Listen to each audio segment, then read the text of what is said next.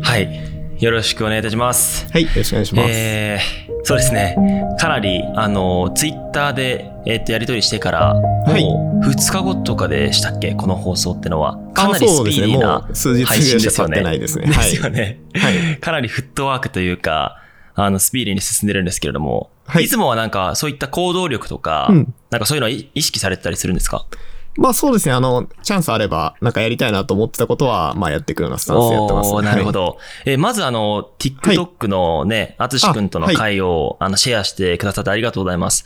あ、いえいえ、あの、はい。あの配信をシェアした理理由とかって、なんか TikTok とかすごく興味あるって感じなんですか？まあ、そうですね。まあ、あの、YouTube の方、えっと、もう、えっと、2006年ぐらいから、あの動画アップし始めてて、まあ、初期からアップはしてるんですけど、めちゃめちゃ早いですね。そうですね。あの、まあ、結構2006新しいものは、やばいですね。そうです。日本に入ってきて次の年ぐらいとかなので、はい YouTube が始まってから。なので、はいまあ、とにかく新しいものをとりあえず触ってみようっていう感じでやってて、うんうんで、まあ、TikTok も、その2019年とか、2020年ぐらいに一度ちょっとアップしたりはして試してみてはいたんですけど、まだちょっと自分のフィールドじゃないなと感じてる部分があって、ああ、なるで。はい、一旦ちょっと様子見してたんですけど、まあちょっはいと今年ぐらいから、まああの、うんアーツさんの動画でもありましたけど、うんうんまああの、新しくその、まあ商業ベースでやり始める人増えてくるんじゃないかみたいな話があったと思うんですけど、うんうんまあいいタイミングかなってとこで、ちょっと自分も興味あった中で、まさにドンピシャの話題だったので、それでちょっと気になったね。るほど。確かに。あの、僕もちょうど TikTok のその収益化が始まるっていうことで、まああはい日本では始まってないと思うんですけど、うんあの、友達のね、あの、あつしくんとか、まあ、はい TikToker の方にすぐ連絡して、あの、すぐ話しましょうってことで、あの、ああはいの放送が決まったんですけれども、やっぱ TikTok ってまだなんかクリエイターにとっては未知な存在で、うんやっぱこれからっていう感じですよね。そんな感じしますね。はい。その点、あの、三井さんの、その TikTok に感じる、その、まあ、可能性というか、どういうチャレンジをしていきたいとかってあるんでしょうか、そうですね。まあ、もともと、その、まあ、レゴブロックのコンテンツっていうところで言うと、まあ、はい結構レゴのその動画コンテンツって、結構強みがある部分で言うと、タイムラプスとか、コマ撮りとうんか、ストップモーションだったりするんですけど、拝見しました、YouTube。あ、ありがとうございます。はい。でその辺のジャンルって、どっちかというと、まあ、短尺に向いてるというか、その、はいタイムラプスとかも早回しだったりするので、その早回しのやつを例えば10分見せられても結構辛いなみたいなところがあると思うんで、まあ、短いとこでバーって出来上がっていくとこ見せたりだとか、コマ撮りも10分の動画撮ろうと思うと、ものすごいもう1ヶ月ぐらいのプロジェクトになってしまったりみたいな話になってしまうので、まあどっちかというとやっぱ短尺がいいってところがあって、まあそれで、はいまあ結構相性がいいなっていう思いはもともとあってっていうところであ、すね。そうなんですね。はい。なんかその、レゴとかってすごく印象なんですけれども、はい。あの、それこそ三井さんが作られてるものって、はい。めっちゃ時間かかると思うんですね。それを TikTok の15秒、30秒で まとめられちゃうと、ちょっとなんか、はいね、なんか熱量が伝わるかどうかちょっと不安だと僕は思っちゃうんですけれどうも、ん。その点は、まあこれから調整していくというか、まあチャレンジしていくって感じなんですね。そうですね。はい。まあ熱量を伝えるメディアはまた YouTube とか他にもあると思うので、そうですよねまあ両方やる前提ですね。なるほど。いや、でもすごい、あの、今日ポッドキャストできるってことで、めちゃめちゃワクワクしておりました。あありがとうございます。こちらこそ、ははいい、楽しみにしてあました。の、ではちょっと、あの、すいません。最初に雑談と始めてしまったんですけれども、いえあの、三井さんの簡単なその自己紹介といいますか、あ、はい。どのような活動をされているのかも、あの、ご存知の方も多いと思うんですが、はい改めていただいてもよろしいでしょうか？あ、はい。えっと、私はですね、レゴ認定プロビルダーえーの三井と申します。で、えーレゴ認定プロビルダーっていうのはですね、えーレゴ社が、まあ、公式に認めて、えーレゴブロックを使ってビジネスをしていいですよっていう立場の、えー肩書きになってます。で、今世界で20人おりまして、えーその中の一人ということで、日本人では一人だけという形になってます。マジっすか。その方と今、はいポッドキャスト撮ってるんですか、僕は。そうですね、ありがとうございます。ちょっと、その感動ですね。実はですね、はいあの、ちょうど、はい。あの、僕、その会社を21の時に立ち上げて、あまあ今はい経営してるんですけれども、はいあの、共同創業の、まあうん仲間がですね、はい。あの、レゴにハマっていまして、あはいで、その影響は、あの、まあ、某テレビ局の、まあ、アナウンサーの方あがはいすごい好きで、うん。っていうつながりで、まあ僕も認識していたんですけれども、あそうなんで、はい今日こういうふうに、あの、ポッドキャストしてるってことは、あの、身内乗り的にはかなりテンションが、あの、高いという状態で、なんかその、はいもちろん今日、なんて言うんだろうな、僕はね、動画クリエイターですし、なかなか交わることのなさそうな、うん。あの、まあ、コラボレーションだと思うので、はい。まあ、レゴに関するお話とか、まあ、あの、コンテンツに関するお話とか、いろいろとお話できたらなと思ってます。あ、よろしくお願いします。はい。えーまず、あのーすいません、最初からになるんですけれども、はいレゴをこの始めたそのきっかけといいますか、はい。原点、あの、お伺いしてもよいでしょうか？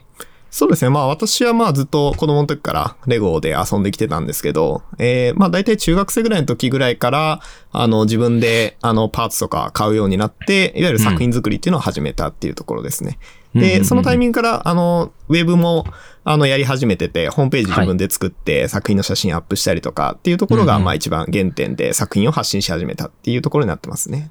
なるほど。じゃあもう本当に小さい頃からずっとこのレゴに触れていたということなんですね。そうなりますね。はい。なんかその僕もあのもちろんあの小さな頃にレゴとか、まあ、パズルとか、あはそういう遊びやっていたんですけれども、うん。なかなかそのまあ大人になるまでずっと継続していることって、うん。まあ僕の今までのその趣味で言うとなくて、はい。レゴにここまで、うん。まあ長期間、あのまあやり続けられるその要因というか、っていうのはどういうこあの要素になるんでしょうか？そうですね。まあ実際、あの、まあ私以外の、あの、一般的な話になるんですけれども、はい。まあレゴってやっぱりその中学生ぐらいになると結構興味が離れるというか、ちょっと子供のおもちゃっていうイメージがやっぱあるので、ちょっと思春期で離れる人が多くて、で、レゴの世界でもですね、はい、はい。あの、ダークエイジっていう言葉があって、いわゆる暗黒期って言うんですけど、はい。かっこいいっすね。そうですね。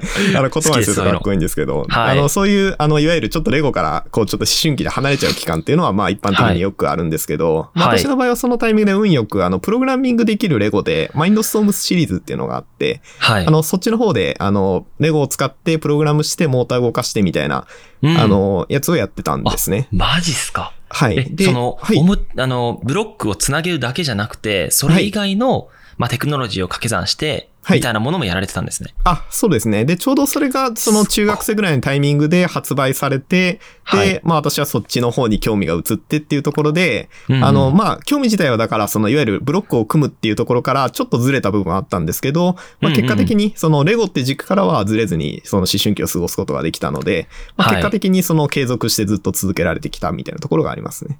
なるほど。いやー、でもなんかその、いろいろ僕もあのね、拝見させていただいたんですけれども、あの、大学受験とか、そのタイミングで、何かその、まあ、コンテストあみたいなはものに出られたっていうふうに聞いたんですけれども、それはなんかどういった経緯で、うん。で、結果どういうふうになったんですか？あ、えっとですね、あの、テレビ東京系列で、あの、テレビチャンピオンって昔から、あの、はい。やってたんですけど、ちょっと今もうレギュラー放送終わっちゃってるやつなんですけど、はい。あの、テレビチャンピオンで、まあ、レゴ選手権っていう、レゴブロック王選手権っていうのがあはい。って、で、なるほど。そこで、はい、あの、選手として出ることになって、ええでで、そのはい。大会とかは歴史とか深いんですか、えっとですね、テレビチャンピオン自体はもう何十年っていう長寿番組で、もうあの、はい何選手権みたいなのが、もうありとあらゆるジャンルやられてきたっていう形で、まあ、はい。まあ、ある意味、そのテレビのそういう素人が、素人というか、まあ、プロも参加してるんですけど、まあ、うんうん一般の人が、えっと、その、しのぎを削って戦い合う番組としては、まあ、一番権威がある番組みたいな感じでしたね。うんうんうんうん。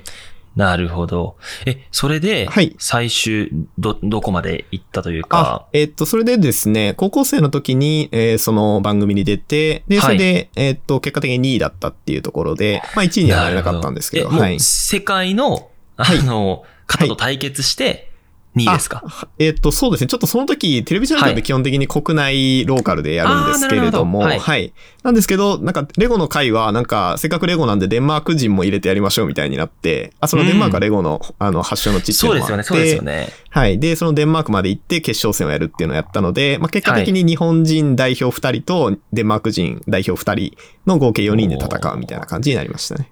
なるほど。いや、なんかその、結構、まあ、はい浅はかな知識恐縮なんですが、はいレゴって、その子供の教育とか、うんなんかその、人の想像力を、あの、活性化する上ですごく、あの、なんていいいおもちゃっていうふうにお伺いしたことがあるんですけど、あ、はい。なんかその、レゴをうんやる上で必要なはい。の、能力というか、まあ、やる分にはもう自由だと思うんですけど、そうですね。はい。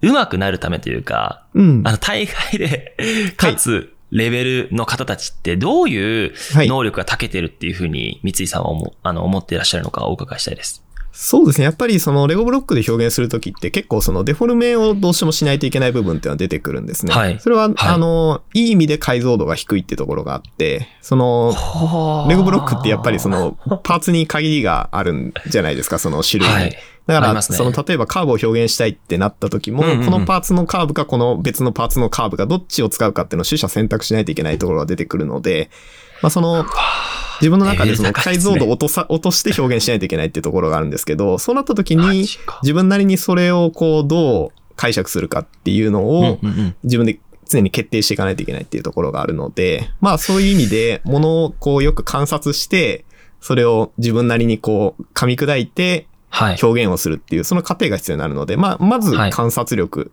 とその後に表現力っていう、その、はい、二つが必要になりますね。めちゃめちゃおもろいですね。あの、本当は、やっぱね、はい。せっかくこういう風にポッドキャスト撮るってことで、僕も、すみません、はい。大人になってからレゴをやったことがなくて、うん、はい。もう、あの、対談するってことは、僕実際にちょっとレゴを作ってから 挑むべきだなと思ったんですけど、ちょっとすいません、ちょっと時間がなくて。あの、間に合わなかったんですけど、なんかその、結構僕も会社をやっていると、まあ僕うん。あはい。って結構そのクリエイターだったりするので、うん。アート気質な、まあそっち寄りななんか、あの人なんですけれども、うん。なんかその、アートと、その、うん。まあ、サイエンス寄りというか、ロジックで組み立てるもので言うと、どちらの比重の方が、レゴで言うと割合を占めるのかなって思うんですけど、あどうですか？そうですね。えっと、それは、あの、作る作り手のスタンスによってだいぶ変わってくるところがあって、で、まあ私の場合は、えーっと、まあ、クリエイターであり経営者でありっていうところで、まあ、あの、はいよく、あの、岡さんのポッドキャストでもよく出いや、てくるテーマもう本当にもうその話めちゃめちゃしたいです。はい そうですよね。はい。私も、まあそのあたりで、やっぱりその岡さんのポッドキャスト聞く機会が増えてっていうところで、まあ、そのはい若いそういう、まあ葛藤がある方がどう考えてらっしゃるのかなっていうので、はい、興味持って、あの、聞いてるところあるんですけども、実ちょっ際と話変わるんですけど、はい。などういうきっかけでまず、はい。僕のことをさ拝見されたんですか？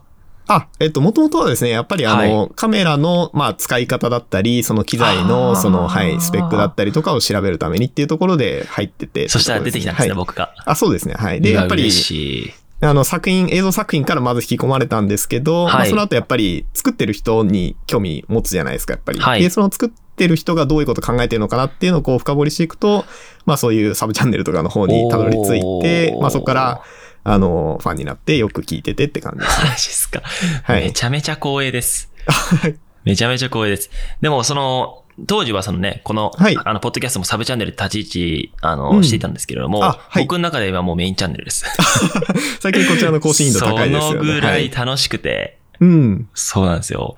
やっぱ、すごい、僕もね、会社やってると、あはいの、客観的にこうやって振り返った時に、どのタイミングで自分が成長してるかっていうのを、あ、はい。あの、見ると、やっぱり、あの、明確に失敗してる時と、外からの、その、まあ、刺激、うん。この二つしかないなっていうところで、あはい。このポッドキャストすごい刺激なんですよ。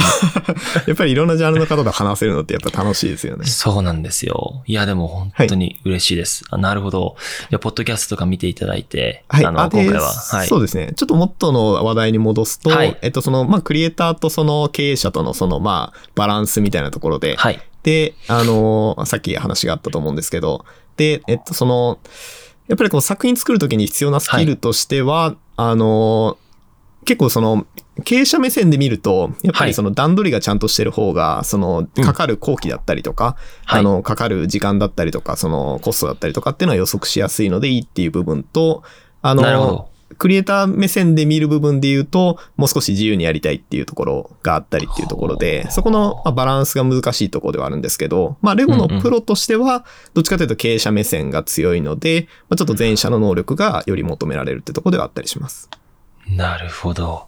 え、今って、はいあの、どのような、まあ、はい収益基盤というか、あ、はい。どういう事業をやられているんですか？あ、えっと、もうほぼ95%とかそういうレベルで、まあ企業から作品の制作依頼を受けて、それを納品するっていう形でやってますね。なるほど。なんかもう本当映像制作みたいな感じで、企業さんが、もそうですねど動画作ってほしいみたいな感じで、レゴ作ってほしいっていう依頼があって、そうです納品するって感じなんですか？そうです。あの作品を作ってほしい、それを納品するっていう意味だと、まあ映像まあ作家さんのその、まあクライアントワークに相当するところだと思いますね。なるほど。えー結構それって、はいあの、クライアントさんははい。多いんですか、まあ、僕もあはい結構ね、ショッピングモールとかで見たことはあるんですけど、ああ、はい。どのようなクライアントさんさんが多いのかなっていう。そうですね。あの、まあ、レゴ社さんからも仕事をもらうっていう立場でもあるんですけれども。そうですよね。はい。あの、まあ、それは一部で、あの、一般の企業の方からも、あの、お仕事はよくいただくことが多くて、まあ、うん結構大きい企業の方が多いと思いますね。いわゆる大企業と言われるような企業が多いですね。なるほど。今ってそのレゴを作られているその人口とかってうん。どのぐらいなんですか、ああ、それはもう、なんかデータがあるようなないようなみたいなところがあってですね。あまあ、やっぱりその、お子さんがいる家庭で親もちょっと遊んでてみたいな方も含めると、ものすごい数になるんですけれども、ね。まあ、それとはまた別にその大人のレゴファンっていうジャンルがあって、はい。あの、レゴ業界用語で A4L って A4 っていう表現をしたりするんですけども、はい。それは Adult Fan of LEGO の頭文字を取って、あのなるほ A4L ど。って言うんですけど、はい。その A4L の人口っていうのが、まあ、その、まあ何十万人規模だったりとかで、まあ、うんうん国国内外問わずで言うと、それぐらいの規模ではいるっていう感じだったりしますね。うん。いやーでもこうやってお話ししてるとすごいはいレゴなんかチャレンジしたくなりますよね。あの、なんか全然大人から始めてもいいですよ。はい。そうですよね。あの小さいやつは、あと曲線とか、ちょっとなんかあの、ブランコしてるやつとかもあるじゃないですか。ああ、ありますね。はい。なんかその物質的なその動きが発生してくるやつってのは、はい。やっぱ難易度がもう一気に上がるのか、はいどこまでだったら僕でもチャレンジできるんですかね、レゴの形ってのは。ああ、そうですね。まあ、あの、一般的に市販されてるセットであれば、あの、は誰でも組みやすいようにデザインはされてるので、まあ、そこはうんあんまりハードル感じずに、あの、お店で売ってるものを買って組む分には大丈夫だと思います。なるほど。なんかそのね、富岳36系というか、あはいあの、そういった作品 YouTube のトップにあったので、そのタイムラプスをずっと見ていたんですけど、はい。ありがとうございえ、ます。あれとかは、はいえっと、もう制作期間はどのぐらいなんですか？あれはですね、だいたい2ヶ月ぐらいとかかけて作ってますね。あの、複数の作品並行しながらではあるんですけど、はい。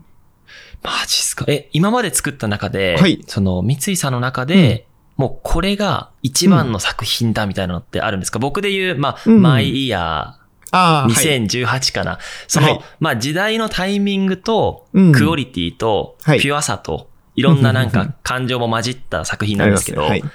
それで言うと三井さんの作品は何なんでしょうか？私が作った作品だとですね、実はアマチュア時代の作品が一番、あの、思い入れがある作品があってですね。あのやっぱすごい人人間的ですよね、はいそこはなんかピュアの。まあそうですね。はい。まあさっきそのピュアさっていう部分をおっしゃってたんで、そこに引っ掛けて言うとって感じではあるんですけど、はいまあ。それは学生時代、中学生からその本格的にその、あのーものを形を作るっていうジャンルに戻ってきたタイミングですね。そのいわゆるプログラミング系のレゴから、その創作系のレゴに戻ってきたタイミングで、そのタイミングから大学生になるまで、え大学生になってからも含めて、6年ちょっとぐらいかけて作った作品で、まあ大きい船の作品があるんですけど、6はい。年。その作6年って品が、もうはい。映画以上ですよね。まあこれは本当にだからアマチュアだからこそできたプロジェクトというか、まあプロで6年もかけて仕事やってたら怒られちゃうみたいなところがあると思うので、6年もでもかけれるって本当に好きじゃなきゃできないですよね。まあそうですね。僕ではい、も最長1ヶ月とかですよ。は。まあそうですよね。はい。まあそういう意味では、はい。その作品がまあ一番思い入れというか、まあ自分の下積みにもなった作品だとは思ってますね。なるほど。その作品を通して、はい具体的にどういった、うんその、まあ、現象が起きたというか、行動が変わったんですか？その後の仕事というか。ああ、そうですね。やっぱり、あの、その作品6メートルぐらいあるすごく大きな作品だったんですけども、そのもうまあ家ですね。そうですね。もう家の一番でかい部屋にギリギリ置けるみたいな、そういうサイズ感で。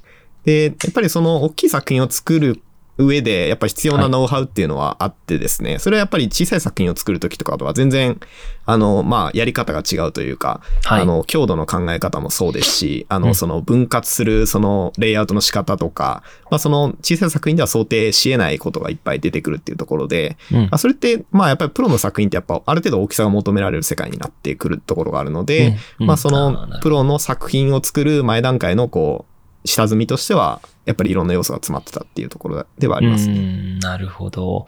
なんかその、お話聞いてると、レゴで作れないものなんてなさそうだなって思ったんですけど、はい。なんか、あの、世界的なうんチャレンジとして、レゴを活用したなんか事例とかってあるんですか、あ、でもいろんなジャンルでありますね。その、いわゆる教育ジャンルもありますし、アートジャンルもありますし、あの、いろんなジャンルで、あの、取り組みは行われてますね。はい。なるほど。でかさで言うと、はい。建築とか、うん家を作ったりとか、はいそういう取り組みとかってあるんじゃないですかね。ありますね。やっぱりそのじ実物大の住める家作ってみたみたいなプロジェクトあったり、まああとはは高さ高く積むで30メートル以上高さ積んでみたりとかマジっ。すか。はい。いろんなプロジェクトやばいですね。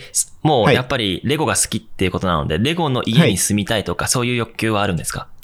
ああ、私の場合は結構その、あれですね、やっぱ仕事でやってるってとこもあるので、まあ、はい。レゴに囲まれてやりたいことできてれば、まあ、いいかなみたいなとこはありますね。なるほど。はい。いや、面白いな。なんかすごい、あの、はい。自分もクリエイターなので、うん。あの、今のレゴのお話を動画に置き換えて、すごいいろいろ考えてしまうんですけど、うん。やっぱ僕の中でも、まあ、はい。動画始めて今、えー7年ぐらいになるんですけど、あはい。動画を、まうん。あ、飽きたタイミング、うん動画編集、構築するのがつまらなくなってしまったタイミングってあって、はい。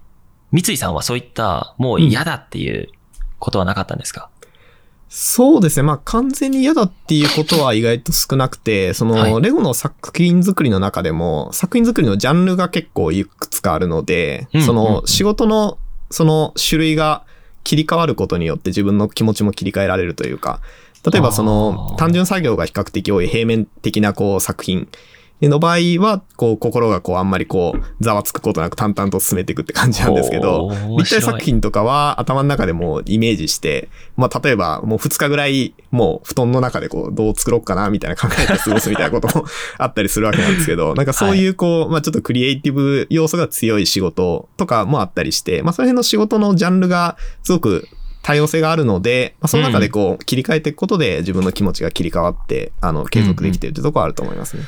なるほど。なんかそのクライアントワークとかは、お仕事もあるんですけど、うんやっぱりその、自主制作というか、まあ自分の YouTube の活動っていうのは自由度が高くて、そうですね。で、結構その予算は大きいけれども、うん。ものすごくクリエイティブが制限されてしまう動画案件とかもあったりするんですね。はい。レゴの世界でもそれは丸々同じ現象ってあるんですか、それはかなり近いと思いますね。で、か？かなり近いからこそ、その、大川さんのその、仕事へに対するスタンスとかがすごく興味があって見てるっていうところあると思います。あー面白い。なんかすごい、あの動画とこのレゴの共通点を探し合ってるんですけど、ほぼほぼ今ヒットしてますね。あ、まあそうですね。なのではい僕ももしかするとレゴいけるかもしれないですね。あ、もう全然多分めっちゃハマる可能性はポテンシャルはあると思いますよ、多分。はいなんかその動画もすごいクリップを、無数にあるクリップを、まあ、うん結構ね、ランダムにつなげていくとか、Vlog とかだったら時系列なんですけど、うん。やっぱそのなんかいろんな無数にあるものをつなげるっていう観点では、はい。まあもしかすると近いかもしれないですよね。けどやっぱあそうですね。はい。ね、物質的なこの、なんて言うんだろうな、うん立体感とか、そういうのを作り出すのはもう本当に難しそうだなと思いますね。うん。そう。いや、なるほど。でも、クライアントワークでもそういう差があるんですね。なんか、はい僕、あの、YouTube とかですごく、あの、気になったことがあって、ああ、はい。の、イヤホンつけられてるじゃないですか。あ音楽、はい音楽というか、はいワイヤレスイヤホン。あれは、はいなんかその、制作活動中に、はい。なんか、どういうコンテンツをき、聞いてらっしゃるんですか？あ、えっとですね、二つあって、一つは、えーはいその、まあ、岡さんのポッドキャストしかりその耳で聞けるコンテン今ちょっツですね。とふざけて僕言おうとしたんですけど、はい これめちゃめちゃ嬉しいですね。あ、そうですね。あの、はいやっぱりこう、作業中って、その、はい。やっぱ目は使いたくないわけなんですよね、やっぱりこう。確かに耳ですね。耳開いてますもんね。そうなんですよ。で、耳に特化したコンテンツって、はいあの、やっぱりその耳で聞かせるために映像に頼らずに、もうあの情報を伝えようとしてくれてるってところがあるので、まあはいその点非常に聞きやすいっていうところがありますね。で、なるほど。まあ、いわゆる作業を阻害することなく、まあ、コンテンツで、あの、こう、楽しめて、あの、それで、こう、モチベーションを維持するために、こう、ちょうどいいっていうところはありまマジっすか？す。はい。なんか、僕はね、動画編集の時って、まあ、やっぱり耳塞がってしまうのは、ポッドキャストを聞かないですし、結構、あはい思考を深める時って、うん。まあ、まあ、BGM ぐらいなんですけど、あ、はい。そこは邪魔にならないんですね。むしろ集中力向上するんですか？そうですね。なんか、うん。あの、集集中した瞬間にその耳からの情報はシャットアウトしてしまうみたいなとこあると思うんですけど、はい。なんかさっき言ったように、そのやっぱレゴの制作作業って単純作業続く場面と、うんこう、クリエイティブにこう想像する場面があって、はい。あの、それ両方、その作品の中でも両方存在してるので、あはあの、その切り替えるタイミングっていうのはこう常に起こってくるっていうところがあって、まあそうなってきた時に、まあ常に耳からなんとなくこう聞けるコンテンツがあると、こう、なんていうんですかね、こう、一定のこうリズムで取り組めるというか、っていうのはありますね。今のその単,、はい単純作業と、その、まあすごくクリエイティブな作業って、まあおっしゃったと思うんですけど、はい。動画でも、そのうん、単純作業とクリエイティブがあるんですね。で、うんあはい僕の場合仕事の時だと、うん僕が抑えるべき要素だけ取り組んで、他の単純作業は、はい他のクリエイターさんにお願いする時あるんですね。うん。そこは、もう関係なく三井さん一人でやられてるのか、はい。結構プロジェクトごとに、そういう、じゃあ、僕はここで、あなたはうんあそこで、みたいあなー、作業分担、い、わゆはいるチームワークみたいなものもうん生まれてきたりするんですか、えっとですね、私の場合はですね、えっと、フルタイムのアシスタントが1名いて、はい2人体制で全部作品は作ってるんですね。はい。で、えっと、えーその、さっき、あの、おっしゃっていただいた範囲で言うと、はい。その2人でどう分担するかってとこなんですけども、はい。えっと、私の方から、そのアシスタントの方に、ここ作ってくださいってお願いして、作ってもらう。で、全体のバランス調整とか構築っていうのは私の方で全部取りまとめるっていう形がほとんどです。でなるほど。はい。一方で、私一人で全部仕上げる作品っていうのも存在はしてたりしてて、まあ、それはもう細かい指示とかを出すのも難しいような、ちょっとこう、もう常に、あはい、頭の中でイメージできてるんだけど、細かいところどうしようかなって決まってない場合とかは、指示出すことも難しいので、まあ、その他のプロジェクトやっといてもらって、その、私はその、頭の中で構築するプロジェクトの方だけに集中するっていう場合もあったりはします。僕で言うシネマティックに近いですね。あ、そうだと思いますね。シはい。ネマティック作品はちょっと、はいあの、回がやっぱないから、うん。あの、言語ができないんですよね。あ、そうですね。はい。抽象度が高すぎるのかわかんないですけど、言語化するのが難しくて。はいけ。ど、レゴってそういう抽象度の高い、はい。あの、見えないものを構築していくっていう作業が多い気がしているんですけれども、うんはい。まあそういうふうになんか、あの、分担してやっぱ作業するってことは、まあうんできるんですね。そうですね。でもそこは、あの、私の中で結構大きなテーマなんですね。はいで、えっと、私以外にそのプロ、世界中に、まあ20人近くプロがいるんですけど、私と全然違う、あの、制作スタイルをとっていて、はい。あの、結構そもそもその工房の規模っていうのが大きくてですね、はい大きいところだと30人ぐらいフルタイムのスタッフがいるみたいうんうんうなんところもあったりして、基本チームワークで、あの、チームプロジェクトでやってる人が多いんですね。はい。で、それは、えっと、やり方がそうなってくると全然違ってきて、はいやっぱ。その、作業する人が作業、どういう作業をしてほしいかっていうのは、スムーズに伝えられる必要があるので、うん基本的にこう設計図がちゃんとしてないと、それができないっていうところになってきて、はあ設計図が作れるプロジェクトになってくるんですけど、そうするとはい、基本的にパソコンで CAD とかで設計をして、で、それで、あの、作品を作るっていう流れになってくるので、はい。で、それは逆算していくとですね、うんパソコンで設計しやすいプロジェクトしかできなくなってしまうっていうところが面白い。出てきちゃうんですね。で数の暴力とはかでは解決できないものも、レゴの世界にはあるっていうことですね。そうですね。やっぱりその細かいそのパーツの組み合わせを、あの、使って作品を表現するタイプのやつですね。そういうやつっていうのはパソコンで表現しようとすると逆に手間になっちゃうところがあるので、で、結構私の中ではそういう細かいパーツをこう繊細に組み合わせた作品の方がはい。ぐっと引き込まれるというか、まあ、見た人も近づいてみたときに、あ、こういうパーツの組み合わせしてんだとかっていうのをこうはい引き込んで見てもらえるってところがあるので、私としてはだからそのめっちゃおもろい。はい。でかくて、そのパソコンで設計しやすい作品っていうのは、実はあんまり興味がなくて、もっとこうんう、人がこう、細かいアイディアを出して、はい。まあこう、時間をかけて作ったような作品っていう方に興味があるので、そっちを作るために、まああえて会社としても大きくしたくない。それは、その、大きくしてしまうと、その、設計図を必要とするプロジェクトに偏ってしまうので、そっちには寄りたくないっていうところがあって、今そういうスタンスやってますね。なるほど。じゃあ、上場とか、はいそういう、はい。ビッグピクチャーは描いていないという。あそうです。もう、あえてて少数制の特殊部隊のスタイルでやりたいっていいいうスタンスです、いや、なんかアーティストというか、クリエイターとしては、すごいそういうの憧れます。あ、そうですよね。でもその クリエイターとしてのスタンスの話だと思いますね、うんそこは。はい。なるほど。いや、でも、今お話聞いてて、レゴは、その人の感情が、はい。すごく現れるうん遊びなんですかね？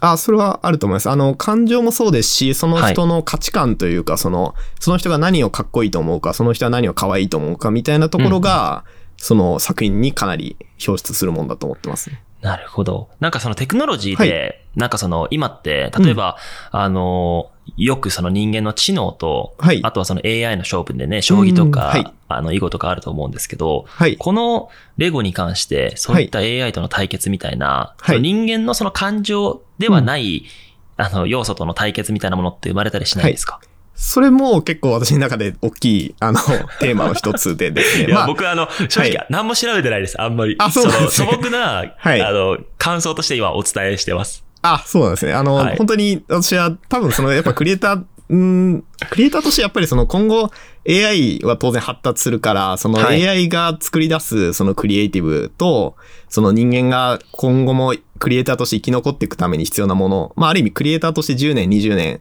あの生き残っていくためにどうしていくべきかみたいなところになると、まあ切り離せない多分テーマだと思うので、多分そういう意味でも、岡さんも興味があって、私も興味があるってところだと思うんですけども、まあ、そういう意味で。で、その、さっき申し上げた、その設計図が相性がいいタイプの、その作品設計っていうのは、今後絶対 AI が得意なジャンルになっていくわけなので、そこから距離を置いて、そこの逆方向に向かうっていうのが、まあ、今後クリエイターとして長く生きていくためには必要な、こう、スキルなのかなっていうふうに私自身は思っていて、まあ、だからこそ会社も大きくしないし、あの、その。設計図をできるだけ作らなくて作るタイプの作品スタイルっていうのを貫いてるっていうところありますね。なるほど。いや、なんか、その、いや、面白いな。その、僕も動画クリエイトしていて、ちょっとジャンルは違うかもしれないんですけど、うん。なんかやっぱ本質は、今、そう、はい。アクセサリーとか、その、今までデジタルで表現してきたから、物質を届けたいなと思ってものづくりしてるんですけど、はい。なんかその自分の原点を振り返っていくと、よりなんて言うんだろう、人のその感情に近いうん。価値観に変わってくるというか、今までうん。ちょっと動画のクリエイティビティというか、そっちのなんか領域をこだわっていた自分もいたんですけど、はい。結局なんかうん動画っていう媒体の、まあ一番の魅力って思い出がなんか残るというか、うん思い出を残すには自分が楽しんでなきゃいけなかったりするので、はい。僕はやっぱいろんな経験をして、その撮影者が一番楽しんでいるとか、うんそこに最も魅力を感じるというか、うん、わかります、わかります。はい。あの、のでそのゴの作品の場合もですね、はいあの、やっぱりその作品見た人が何を楽しいと思ってもらえるかっていうと、うん。その作った人のプロセスを想像するところが一番楽しいと思うんですね。はあで、この作品作るのめちゃめちゃ大変だったろうなとか、これどんだけ時間かかったんだろうとかって想像を巡らすのが、実はそのレゴ作品の鑑賞のこう、そこにある面白さだと思ってて、まあそれってある意味こうパソコンで作られた作品って結構そのパソコンで作って、あとは作業して作ったんだろうなっていう作品と、なんかすごい、ここ悩んでこのパーツの組み合わせ考えるのをうん。ひらめいた時めっちゃ面白かったんだろうな、みたいな、なんかそういおうータイプの作品の方が多分人って引き込まれると思うんですけど、それってやっぱりその、うん。今おっしゃっていただいたみたいに、その物質的な経験、自分が昔レゴで遊んだ経験とかで、はい。組み合わせを楽しんだりとか、なんかそういうところの経験が蘇るというか、その、あこの人同じようなことして大変だったんだろうなっていうのは想像できるってところがやっぱり、うん。あの、価値につながってきてるんだとは思ってますね。なるほど。なんかその編集のはい方法とか、まあプロセスとか見せることはあるんですけど、はい。そのレゴを作る上でも、やっぱその、なんてだろうな、作っていくそのプロセス、こういう壁にぶち当たった時にどういう意思決定をするのかっていうのは、うん結構いろんなレゴをやってる方は気になるもんなんですか、そのプロセスっていうのは。ああ、まあそうですね。あの、気になる部分もあります。で、あの、うん。やっぱりそのいろんな人の作品をやっぱり見て、はい。あの、作り方とかっていうのは結構、あの、シェアする文化があるので、まあちょっとインターネットのその文化に、はい、近いところがあるんですけど、なんかその、こういうパーツの組み合わせ方面白いねってなったら、むしろその組み合わせのやり方を真似することがリスペクトになるというか、その、そのパーツの使い方というか、はい、技術をシェアすることは、どっちかというといいことというか、っていう文化があるので、まあそういう意味でいろんなクリエイターの方のこう作品を見て、まあはいそれで刺激をもらって自分の作品に活かすっていうのは、あの、当然出てきますね。なるほど。結構その写真とか動画って、はいフォーマットが似通っている要素もあるんですね。例えば僕だったらシネマティックでああいうテイストがあると思うんですけど、はい。なんかその、僕が日本でこうやって始めたのも、海外のそのトーンがあって、うん結構パクリパはクリって言われたんですよね、あーと当初は。いなるほど。はい。レゴの世界でもそういうなんか盗作というか、はい。やっぱそういう概念ってあるんですか？あまあ、あの、ある意味作風って、あの、結構レゴの世界だと結構出る方なんですね。で、うんあの、うん結構 SNS とかで、はい、作品の写真見ただけで、あ、これこの人の作品じゃないかなってわかるぐらい、結構作風か。が、こう、人とリンクするっていうところがあるんですけど、そういう意味で、あ、この人の作品、この作品に似てるな、みたいなのは、うん。まあ、やっぱあったりはするんですけど、うん。まあ、そこは、なんていうんですかね、そういう時期を経て、そこからオリジナリティにこう向かっていくみたいなところがあるので、ああ、まあ、わかります。はい、あの、ある程度大人な人たちはそれをこう優しく見守ってるかなみたいな雰囲気はあるかなと思いますね。わかります。はい。まずは盗むんですよね。いろ。んなアイデアを。はい。もうそれにで、真似て真似はいて真似まくってオリジナルを追加するというか、そうですね。いやはい。いもう今お話ししてて、レゴめちゃめちゃやりたくなってきました。や、これ、あの、クリエイティブなことやってる大人の方は、まあ、とりあはいえず、まずは触ってみた方がいいかなと思います。ですよねはい。なんかその、はい。自分の、その、まあ、うちに秘めるはい創造性みたいなものが、うん。レゴをきっかけに引き出されるってありそうですね。ありそうだと思いますね。はい。特に全然大人うんになってから始めるっていうのは全然選択肢としてありだと思います。うん。結構やっぱビジネスマンでもレゴをやられて、何かその思考を深める、まあ何かいろんな選択肢を生み出すっていう上でも、やられてる方はいるんですか、あそうですね。あの、いわゆるその企業の研修にそのレゴが使われたりとかっていうケースもあったりするので、そのチームのコミュニケーションを取るために、レゴブロックを使って、その、はいうまくコミュニケーションを取りましょうとか、プレゼンテーションしましょうみたいな、そういう取り組みもあったりはしますね。めちゃめちゃ最先端ですね。まあ、そうですね。はいお。話を聞いていて、はい。レゴのその奥深さはい。にすごくその感動したというか、動画ももちろん魅力はあるんですけど、うん。なんかその、例えば子供の教育から、うんやっぱ大人の、その、なんて言うんだろう、思考を深めるっていう観点でも、幅広い遊び、唯一その遊びが許容されるというか合理的にも、いろんなはい要素で。こんな素晴らしい遊びってないんじゃないですか？そう思いますね。はい。やっぱりその遊びレゴがが、長はい。年ね、やっぱ続けられてる理由があるというか、そうですね。はい。それをすごい感じました。いや、はいなんかその YouTube とかは TikTok でも積極的に情報発信されてると思っていて、あ、はい。やっぱ発信するうん。理由はいっ。ていうのは、レゴの魅力をも広めたいっていう、もうそれなんですか？あ、そうですね。まあ、えっと、それもありますし、あと、まあ私自身が、その、一貫して、あの、自分の中で筋を通しているところとしては、まあやりたいかん、あの、ことができる環境を構築するっていうのが、私の中で、あの、ベースにあるので、それをやるためには SNS はちょっと欠かせないというか、そうですよね。発信を、はい、することで、まあそこから新しい、その仕事が生まれたりとか、それはう、ん。こう、つながりが生まれたりとかっていうのは出てくるので、ままあそこははい、まあ表裏一体と言いますか、はい、欠かせない今回のようにね、SNS やってるとやっぱ繋がったりとかありますもんね。はい。ですし、すね。はい。ね SNS 発信していいのは、なんか、その人の価値観とか、その人のフォーマットが、やっぱ第三者も見れるから、うんなんかそ、の、もう事前にコミュニケーション済んでるというか、そのクリエイティブ面の、うんね。はい。そこがすごいやっぱいいなと思ってて、うん。もっともっといろんな方に発信していただきたいなって思ってるんですけど、はい。その、み、あの、すごい、あのね、いろいろお話聞いたので、あまあ、最後はい。その、うん。こういうポッドキャストするきっかけになったその TikTok とかのお話を、あはい。まあ、したいなと思ってるんですけど、はい。TikTok、その、どうですか？ちょっと雑な質問なんですけど、はい。あの、正直結構難しいとは思ってる部分はあって、まあ、まずやっぱりそのトレンドが重視される、やっぱジャンルだと思うので、まさにまさに。はい。あの、やっぱり、私 YouTube うん見るときも結構その、どういうジャンルが流行ってるかなっていうのはちょっと分析的に見るとこあるんですけど、うんうんまあ、TikTok なんかまさにそれをより強化してやらないと、まあはい多分波に乗れないんだろうな、みたいなところそうはですよね。あるので、はい。わかります。速度が、はい。なんかもう速いですよね。あ、そうですね。はい。ちょうどその、昨日、あつしくんとご飯食べてて、はいあたまたま。で、いろいろお話聞いたんですけど、はいやっぱ僕も TikTok も今すごい流れ来てるから、うん。まあ、YouTube が土台とはいえ、もっともっとチャレンジしていかなきゃいけないなと思うんですが、うんやっぱその速度が速すぎて、はい。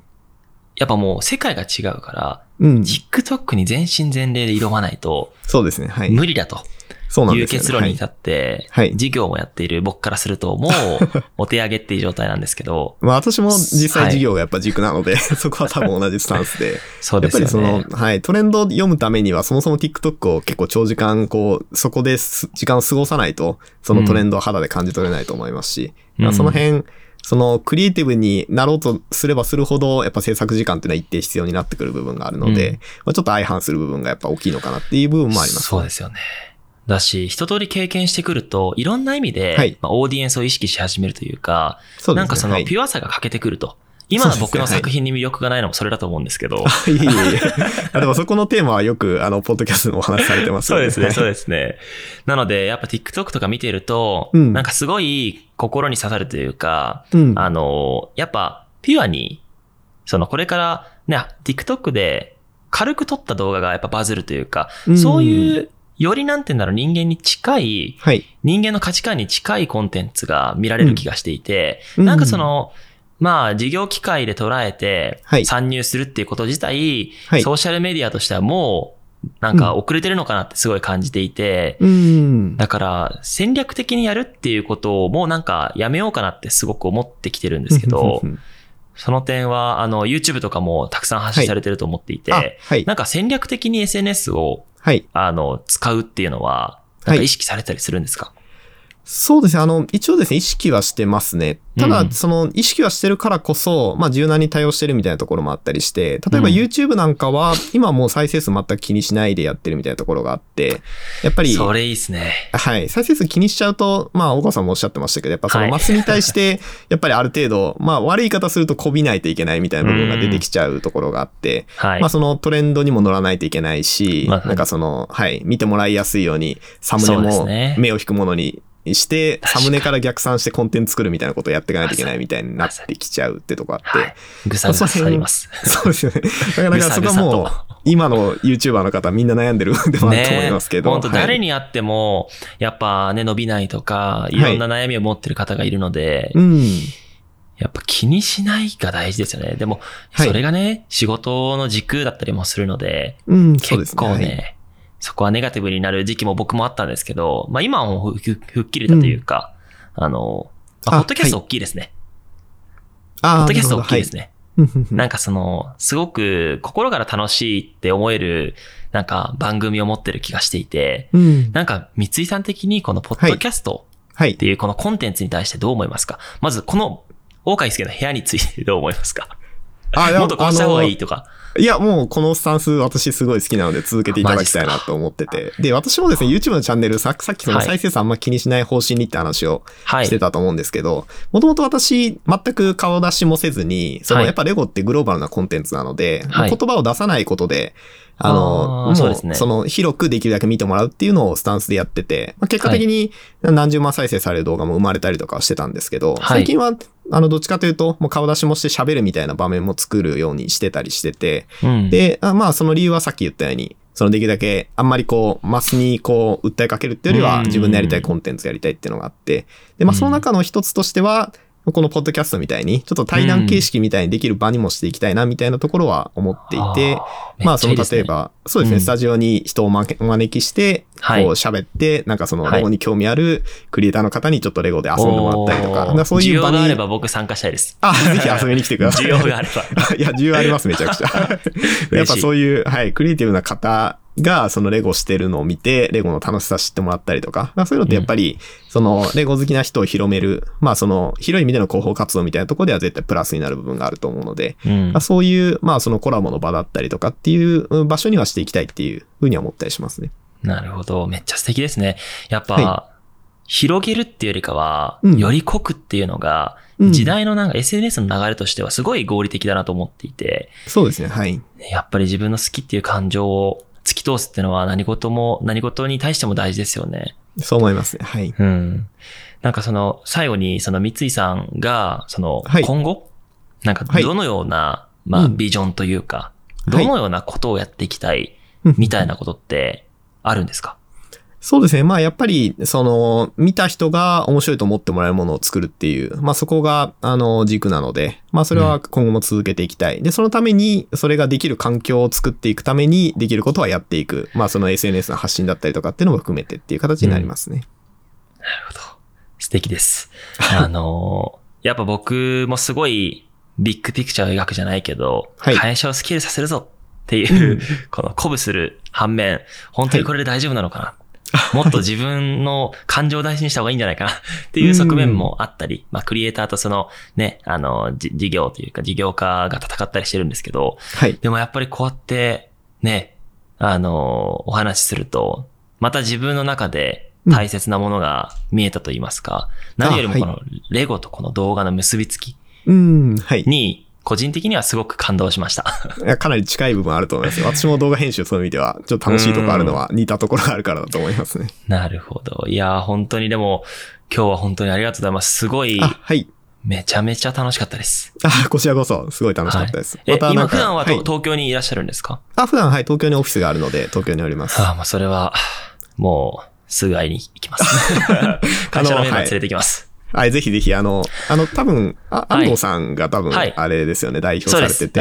なんか、ツイッターでフォローしていただいたタイミングで、ああ、トランスの方だなっていうのは認識してて。はい彼チェ。ックしてますよ。多分このポッドキャスト見てますよ。あ、本当ですか。よかったら、あの、お二人でそうですねあと彼のそのね、レゴの友達もあ、そうですね。呼びますはので。